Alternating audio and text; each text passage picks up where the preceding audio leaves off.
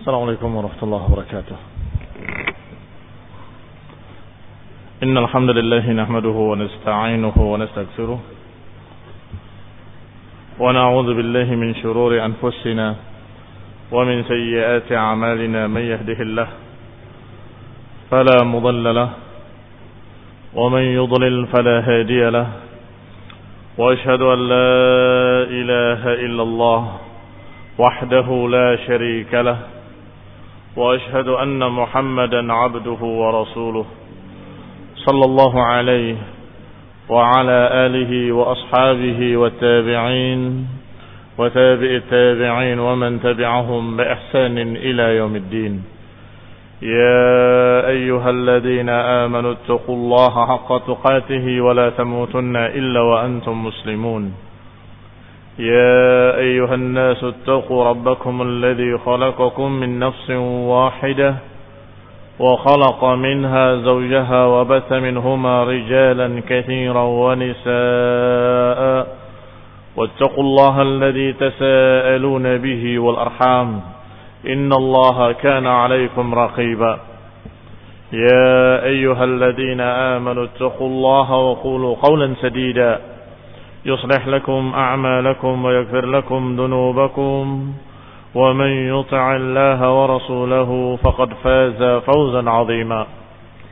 أما بعد فإن خير الحديث كتاب الله وخير الهدي هدي محمد صلى الله عليه وعلى آله وسلم وشر الأمور محدثاتها فإن كل محدثة بدعة وكل بدعة ضلالة وكل ضلالة في النار Ikhwani fi din, a'azakumullah, kaum muslimin saya hormati. Sampai kita pada ikhbarul kuhan min al-Arab, ay min al-ahbari war ruhban. Berita-berita dari para dukun-dukun Arab dan juga dari ahbar dan dari ruhban. Tiga golongan. Golongan pertama golongan musyrikin yang mereka biasa menerima berita dari dukun-dukun mereka. Yang kedua dari kalangan Yahudi yang biasa mereka mendengar dari tokoh-tokoh agama mereka yang dijuluki dengan ahbar. Pakai ha, bukan pakai kha. Ahbar. Sedangkan Nasrani biasa mereka mengambil berita dari tokoh-tokoh agama mereka yang dijuluki dengan rahib atau bentuk jamaknya ruhban yang Allah Subhanahu wa taala menyatakan tentang mereka ittakhadhu ahbarahum wa ruhbanahum arbaban min dunillah. Mereka menjadikan ahbarnya dan ruhbannya menjadi tuhan-tuhan selain Allah Subhanahu wa taala. Artinya mereka hanya menyembah pendeta-pendeta mereka dan ahli-ahli agama mereka dan ahli-ahli ibadah mereka. Maka ikhwan fillah Ibnu Hisham rahimahullah menyatakan bahwa kanatil ahbar min Yahud wa ruhban min Nasara wal kuhan min al-Arab qad tahaddatsu bi amri Rasulullah sallallahu alaihi wa ala alihi wasallam. Kata beliau rahimahullah bahwa ahbar Yahud para pendeta-pendeta dari kalangan Yahudi maupun pendeta-pendeta dari kalangan Nasrani maupun kuhan para dukun-dukun dari kalangan Arab musyrikin qad tahaddatsu. Mereka telah membicarakan. Bi amri Rasulullah sallallahu alaihi wa ala alihi wasallam. Telah membicarakan urusan Rasulullah SAW qabla mab'athihi. Sebelum dibangkitkannya. Lima taqaraba min zamanih. Karena sudah dekatnya zaman diutusnya seorang rasul yang terakhir. Karena sudah dekatnya zaman maka mereka membicarakan Amal ahbar min Yahudi wa rahban min Nasara fa'amma wajadu fi kutubihim. Adapun ahbar dari kalangan Yahudi maupun ruhban dari kalangan Nasrani, maka mereka membicarakannya dari apa yang mereka dapati di kitab-kitab mereka. Sudah turun dalam Injil, sudah diberitakan dalam Taurat bahwa akan datang seorang nabi yang terakhir yang namanya Ahmad atau Muhammad atau Mahi dan sekian nama-nama yang disebut yang merupakan julukan-julukan bagi Rasulullah sallallahu alaihi wa ala alihi wasallam. Maka mereka membicarakannya dari kitab-kitab mereka. Min sifatihi wa sifati zamani. Mereka memberitakan sifat-sifat Nabi yang akan datang dan mereka memberitakan pula zaman di mana Nabi akan diutus. Zamannya begini, zamannya begitu. Maka zaman tersebut mereka sudah merasa bahwa ini zaman yang dikhabarkan dalam kitab-kitab mereka akan munculnya seorang nabi.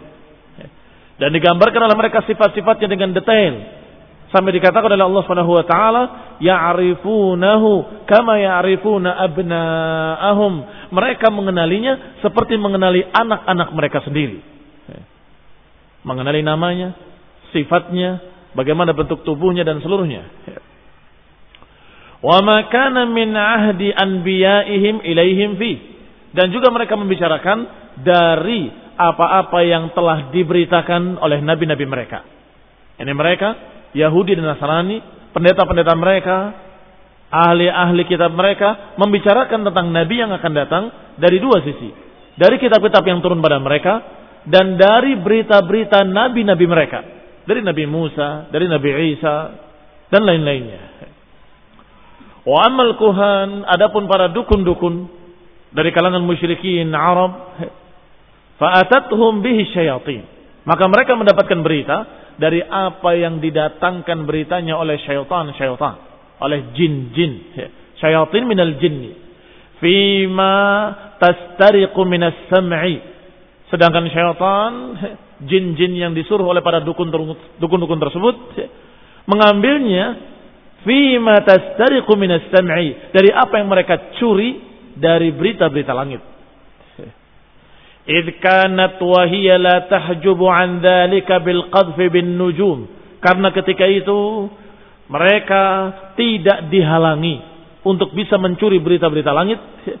Tidak dihalangi dari yang demikian bil qadfi. Tidak dihalangi dengan pelemparan-pelemparan bin najmi. Pelemparan-pelemparan bintang. Tidak. Maka saat itu, sebelum diutusnya Nabi, mereka dengan mudahnya mencuri pembicaraan-pembicaraan para malaikat. Mencuri berita-berita langit. Tetapi setelah diutusnya Rasulullah SAW, maka para jin-jin tadi dihalangi untuk bisa mencuri berita langit dengan lemparan-lemparan bintang. Sebagaimana dikabarkan oleh Allah dalam Al-Quran, Allah mengisahkan tentang ucapan jin ketika jin-jin merasakan perbedaan-perbedaan. Kenapa? Kok sekarang ada perbedaan? Dulu kita bebas untuk mencuri berita langit. Sekarang kita dihalangi dengan bintang-bintang ini. Ada apa yang terjadi di bumi? Allah kisahkan berita mereka di dalam Al-Quran. Wa anna kunna naq'udu minha maqa'ida lis-sam' faman yastami' ana yajid lahu shihaban rasada. Kata Allah, jin-jin itu berkata, "Wa anna kunna naq'udu maqa'ida lis-sam'." Dan kami dulunya duduk-duduk di langit maqaid di tempat-tempat tertentu lisama untuk mendengarkan berita-berita langit. Tetapi kata Allah, "Faman yastami'il ana yajid lahu shihaban rasada." Adapun siapa yang mendengarkan atau mencuri berita-berita di langit sekarang, yajid lahu, dia akan mendapati shihaban rasada, akan mendapati bintang-bintang yang dilemparkan. Terbunuh mereka dengan lemparan-lemparan bintang. Maka para jin-jin tadi merasa ini pasti ada terjadi berita besar di bumi. Ada perubahan. Berarti ada masa yang baru. Ada sesuatu yang terjadi. Yang Allah kehendaki. Maka ayat berikutnya dikabarkan ucapan mereka. Wa anna la nadri Asharrun urida biman fil ardi am arada bihim rabbuhum rasyada. Kami tidak tahu kata jin-jin itu. Apakah kejelekan yang dikehendaki oleh Allah di muka bumi ini atau Allah menghendaki kebaikan? Ya. Kata jin-jin tadi, La nadri asyarrun urida bihi. Kami tidak tahu apakah kejelekan yang akan ditakdirkan di bumi ini atau kebaikan yang Allah kehendaki. Tentunya kita tahu jawabannya. Bahwa Allah menghendaki demikian karena Allah telah mengutus seorang Rasul. Berarti Allah menghendaki kebaikan. Yaitu diutusnya seorang Rasul mubin, maka dukun-dukun tidak mujarab lagi. Sudah tidak dihargai dan tidak bisa lagi mereka mencuri berita-berita langit. Sehingga mereka sudah tidak mandi, kata orang Jawa Timur. Tahu mandi? Tidak manjur. Kalau ngomong nggak tepat. Kalau dulu sering mereka mencuri berita langit dan ucapannya tepat. Akan datang begini, maka penguasa Yaman akan dikalahkan oleh Iram ibn Yazan dan setelah dikalahkan akan dikalahkan lagi oleh ini oleh itu sampai layanzilanna ardokumul habash Kalian akan dikuasai oleh Habasyah. Terjadi atau tidak terjadi? Terjadi. Dalam keadaan mereka tetap bukan alimul ghaib. Mereka bukan alimul ghaib, mereka bukan orang yang ahli tentang berita-berita gaib, tapi mereka mencuri berita-berita langit yang sekarang mereka tidak bisa lagi mencuri berita-berita langit. Dan jin-jin tadi hakada dikatakan dalam sebuah riwayat. Hakada, yang seperti jari jemari ini. Yang satu paling tinggi di atas yang lain sampai kemudian ketika yang di atas mendapatkan satu berita disemparkan kepada yang di bawahnya, dilemparkan kepada yang di bawahnya, yang di bawahnya terus sampai kepada dukun. Sanatnya dari jin-jin kemudian ke jin kemudian ke jin kemudian ke dukun. Jadi dukun mendapatkan dari syaitan, dari syaitan, dari syaitan, dari syaitan. Sanadnya sanad syaitin. Makanya syarrul isnad. Sejelek-jelek sanad. Bersama dengan itu ditambah dengan seratus kedustaan oleh para syaitan tadi. Maka tentunya ini riwayat yang paling kadzab. Karena riwayatnya dari kadzab an kadzab an kadzab an kadzab. Kembali kepada apa yang diberitakan. Kata Ibnu Hisham, maka berita-berita tentang Nabi sudah dibicarakan oleh tiga golongan. Golongan Yahudi membicarakannya, golongan Nasari membicarakannya, dan golongan musyrikin Arab jahiliyah juga membicarakannya. Masing-masing dari sumber-sumbernya. Adapun Yahudi dan Nasrani dari kitab-kitab mereka, dari nabi-nabi mereka.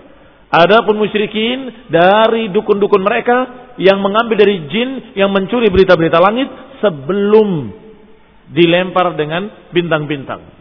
Hatta ba'athahu Allah wa waqa'at tilkal umur hingga Allah utus Rasulullah sallallahu alaihi wa ala alihi wasallam maka terjadilah apa yang mereka bicarakan.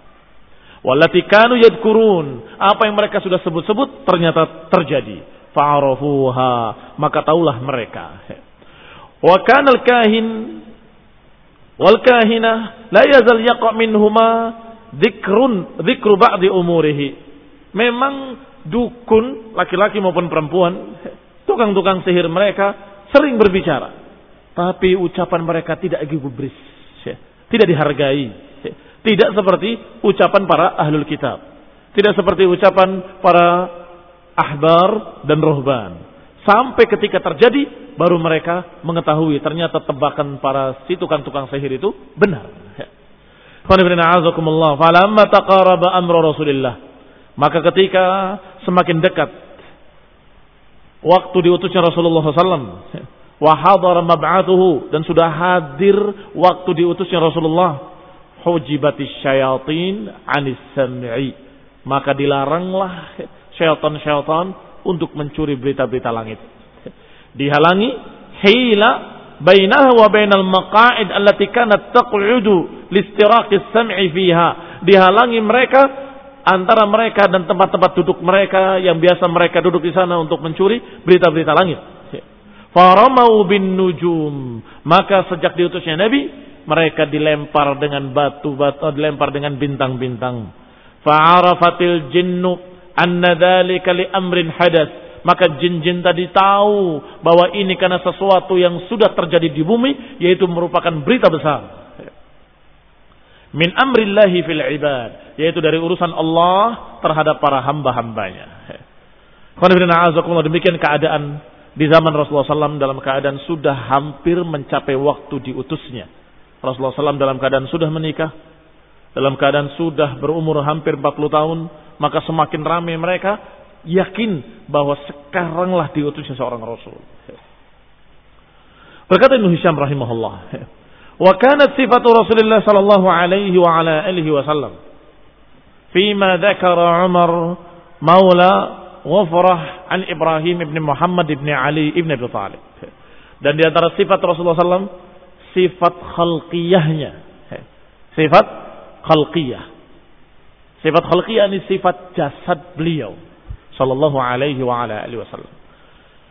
Di antaranya apa yang diriwayatkan oleh Umar yang merupakan maula Ghufrah dari Ibrahim ibn Muhammad dari Ali ibn Abi Talib radhiyallahu taala anhu.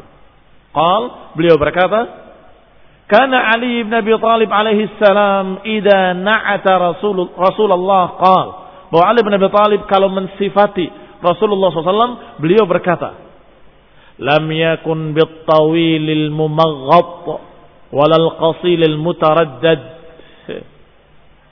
Dikatakan bahwa beliau tidak tinggi dan tidak pula pendek. Dikatakan mumaghab artinya mumtadda, tidak tinggi menjulur dan tidak pula kasir mutaraddad, tidak pula pendek yang rendah. Berarti tidak terlalu tinggi, tidak terlalu pendek. Wa kana rib'atan minal qaum dan dikatakan rib'ah minal qaum. Apa rib'ah? Alladzi laisa bitawil walal qasir. Orang yang dalam keadaan tingginya pas. Apa istilahnya? Dalam keadaan tingginya seimbang. Di antara kaumnya. Yang tengah-tengah di antara kaumnya. Walam yakun bil ja'dil qatat walas sabut. Tidak keriting kecil-kecil. Qatat itu seperti titik-titik keritingnya. Yang istilah di sini keriting merica tidak pula lurus, kojor begitu tidak. Berarti bagaimana? Kana jak dan rajlan. Beliau dalam keadaan hanya ikal berombak. yakni tidak keriting yang sangat tetapi tidak pula lurus. Walam yakun bil mutahham dan Rasulullah SAW tidak gemuk, tidak gembrot, wala al-mukalzam. Disebutkan mukalzam di sini al-mustadirul wajah fi sigar. Yang wajahnya bundar, bulat. Tidak begitu. Wa kana abyad musyraban dan beliau wajahnya badannya putih segar. Ad'ajal ainain yang kedua matanya hitam pekat. Yang kedua bola matanya hitam. Bukan bermata biru wala kuning, tapi hitam. Ahdab al-ashfari. Ahdab al-ashfar maknanya tawil ahdabuha, panjang bulu matanya. Bulu matanya panjang. Jalilul masyash. Masyash idam ru'usil mafasil. Tulang yang ada di ujung pundak ini dalam keadaan digambarkan jalil, besar, tinggi ininya. Ya. Dadanya atau tulang di pundaknya bidang. Demikian pula katid, tulang belikatnya ya. besar. Daqiqul musrabah. Musrabah disebutkan sya'r al-mumtad an sadr ila surah. Bulu-bulu yang ada di dada sampai ke pusatnya itu lembut. Ya, dakik artinya lembut. Ya. Bukan bulu yang kasar, tapi bulu yang lembut. Ya. Ajrada syithnil kaffaini wal qadamaini. Dikatakan syitn di sini mananya ghaliyum. Ajrada mananya qalil sya'r. Sedikit bulu di tangannya dan di kakinya. Tetapi dalam keadaan tangan dan kakinya dalam keadaan besar. Qala idza masya taqalla'a. Kalau berjalan itu hampir kakinya tidak berpijak sepenuhnya. Karena cepatnya jalannya. Ka'annama yamshi fi sabab. Seakan-akan beliau berjalan di tempat yang dalam keadaan menurun. Bagaimana kalau orang berjalan di jalan menurun? Kakinya hampir tidak berpijak ya. Karena cepatnya dan karena dia berjalan di jalan yang menurun. Dan seperti itu beliau berjalan. Walaupun jalannya tidak menurun, beliau berjalan seakan-akan berjalan di jalan yang menurun karena kakinya tidak memijak dengan sepenuhnya. Ya. Idza tafata iltafata ma'an. Kalau beliau menengok, menengok dengan seluruh badannya. Tidak begitu, tapi begitu. Menengok dengan badannya. baina katifaihi di antara dua pundaknya di belakang punggungnya khatimun nubuwah terletak tanda kenabian yang bulat seperti telur burung. Wa huwa sallallahu alaihi wa ala alihi wasallam khatamun nabiyyin dan beliau adalah penutup para nabi. Ajwadun nasi kaffan yang paling bagus tangannya. Wa ajra'anna sadran dan paling bidang, paling bagus dadanya, wa asdaqan nasi lahjatan dan paling jujur pembicaraannya, wa aufan nas zimmatan dan yang paling menjaga amanah, yang paling menjaga janji, wa alyanuha arikatan dan yang paling lembut kulitnya. Enam. Enam. Arika disebutkan husnul isyrah, paling lembut dalam bergaul. Wa akramahum isyratan dan paling mulia dalam bergaul. Man ra'ahu badihatan habahu. Siapa yang melihatnya baru pertama kali akan segan. Yani merasa orang ini sangat berwibawa sehingga takut. Kalau pertama melihatnya habahu merasa haibah kepadanya, merasa yang dihadapinya adalah sesuatu yang besar sehingga dia takut. Kalau pertama melihat, waman khalatahu ahabbahu, tetapi sudah setelah bergaul akan cinta kepadanya. Jadi pertama melihat terlihat berwibawa. Ketika bergaul cinta. Demikian Rasulullah sallallahu alaihi wa ala alihi wasallam sebagaimana digambarkan oleh Ali bin Abi Thalib radhiyallahu taala anhu. Itu berkata orang yang mensifatinya Lam ara qablahu wala ba'dahu mislahu qat. Aku nggak pernah melihat orang yang seperti itu sebelumnya dan tidak pernah melihat yang seperti itu setelahnya sama sekali. Sallallahu alaihi wa ala alihi wasallam. Sifat Rasulullah SAW minal Injil. Tapi sekarang sifat yang digambarkan dalam Injil. Berkata Ibn Ishaq rahimahullah, "Qad kana fima balagani amma kana wad'a Isa ibn Maryam fima ja'ahu min Allah fil Injil. Lihal Injil min sifat Rasulullah sallallahu alaihi wa ala alihi wasallam. Dan telah ada pada apa yang sampai kepadaku dari apa yang diletakkan oleh Isa ibnu Maryam, ini diletakkan maknanya diajarkan. Dari apa yang diajarkan oleh Isa ibnu Maryam dan apa yang datang dari Allah Subhanahu wa taala dari Injil untuk para ahlul Injil untuk kaum Nasrani. Di antaranya sifat dari sifat Rasulullah sallallahu alaihi wa ala alihi wasallam. Mimma asbata Yohannes al-Hawari dari apa yang telah sabit dari Yohannes seorang Hawari yang sekarang biasa dijuluki dengan Yohanes. Nah, seorang Hawari lahum Hina nasakha lahum al-Injil an ahdi Isa. Ketika menulis Injil di zaman Isa ibni Maryam alaihi salam fi Rasulullah sallallahu alaihi wa ala alihi wasallam. Ketika menulis Injil tentang Rasulullah sallallahu alaihi wa ala alihi wasallam untuk mereka. Anahu qal, dia berkata, "Man abghadani faqad abghadha al-Arab, ah, faqad abghadha ar-Rabb."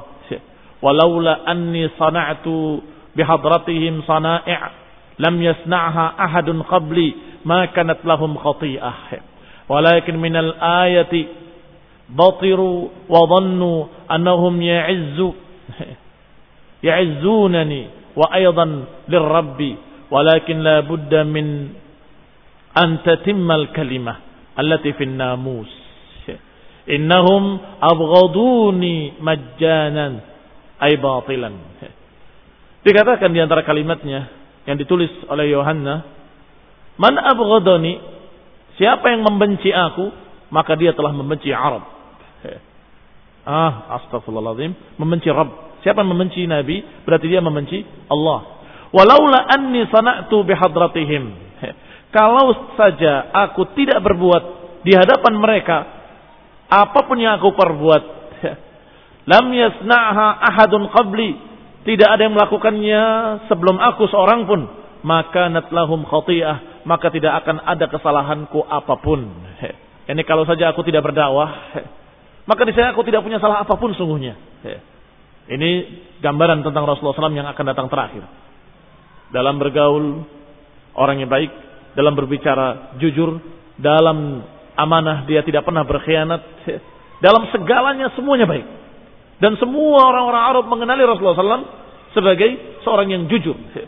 Mereka tidak membencinya kecuali ketika Rasulullah SAW mendakwahkan la ilaha illallah. Walakin min minal ayati batiru wa dhannu annahum yu'azzizu ya'izunani wa aidan lirrabbi. Tetapi mereka terhadap ayat menentang, sombong. Batiru maknanya sombong. Wa dhannu annahum ya'izunani wa aidan lirrabbi dan mereka mengira bahwa mereka membenci aku dan juga terhadap Allah, terhadap Rabb. Walakin la budda min an tatimmal kalimah. Tetapi kalimat ini harus sempurna. Kalimat yang dibawa oleh Nabi tersebut harus sempurna. Allati fin namus, yaitu kalimat yang dibawakan oleh namus. Siapa namus? Nah, sudah disebut kemarin ketika berbicara tentang Rasulullah maka pendeta tadi mengatakan ha dan namus itu adalah namus yang pernah datang pada Musa. Ini Jibril dalam bahasa mereka. Yani apa yang dibawanya harus sempurna yaitu kalimat-kalimat yang dibawa oleh namus oleh Jibril kepadanya. Ini juga sama dengan yang diturunkan dalam Al-Qur'an. Ayat apa? Yuriduna an yutfi'u nurallah biafwahihim. Wallahu mutimmu nurihi walau karihal kafirun. Tapi Allah akan tetap menyempurnakan cahayanya walaupun mereka tidak suka. Ya, ini mereka kaumnya akan membencinya dalam keadaan beliau tidak punya salah apa pun. Nah, ini gambaran dalam Injil. Bahwa nanti akan datang seorang nabi. Yang seorang nabi tersebut akan dibenci oleh kaumnya dalam keadaan dia tidak punya kesalahan apa pun kecuali dia menyampaikan ayat. Tetapi dalam keadaan mereka membencinya, Allah Subhanahu wa taala akan menyempurnakan ayat yang dibawa oleh Namus dan akan menyempurnakannya walaupun mereka tidak suka. Innahum abghaduni majjanan. Mereka membenci aku dalam keadaan tidak ada alasan apa pun. Majjanan yang sering diterjemahkan gratis, ini bukan maknanya gratis, ai batilan. Maknanya tidak ada alasan apa pun. Membenci Nabi tidak karena Nabi punya salah, tidak karena Nabi berdusta, tidak karena Nabi berbuat kejelekan, sama sekali tidak. Ai batilan. Falau qad ja'al munajjimanan hadha alladhi yursiluhu Allah ilaikum min 'indir Rabb.